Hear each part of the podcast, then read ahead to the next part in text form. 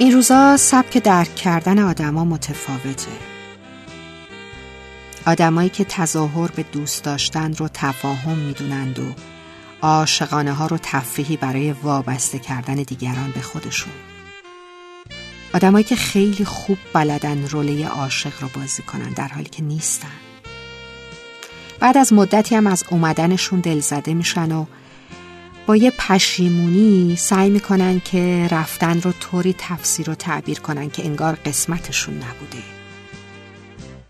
بعد طرفم بیچاره و ساده.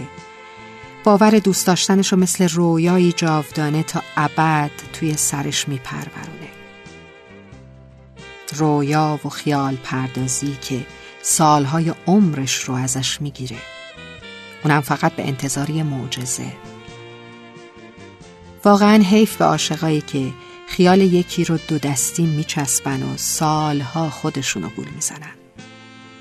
در واقع ما خیلی وقتا اون چیزی رو که می‌خوایم و آرزوشو داریم و فکر می‌کنیم باید بشه توی ذهنمون پرورش میدیم. در حالی که واقعیت خیلی می‌تونه متفاوت و حتی بیرحم باشه. چقدر این روزها شهر و دیار ما از این اداهای عاشقی فریبنده و گولزنک پر شده.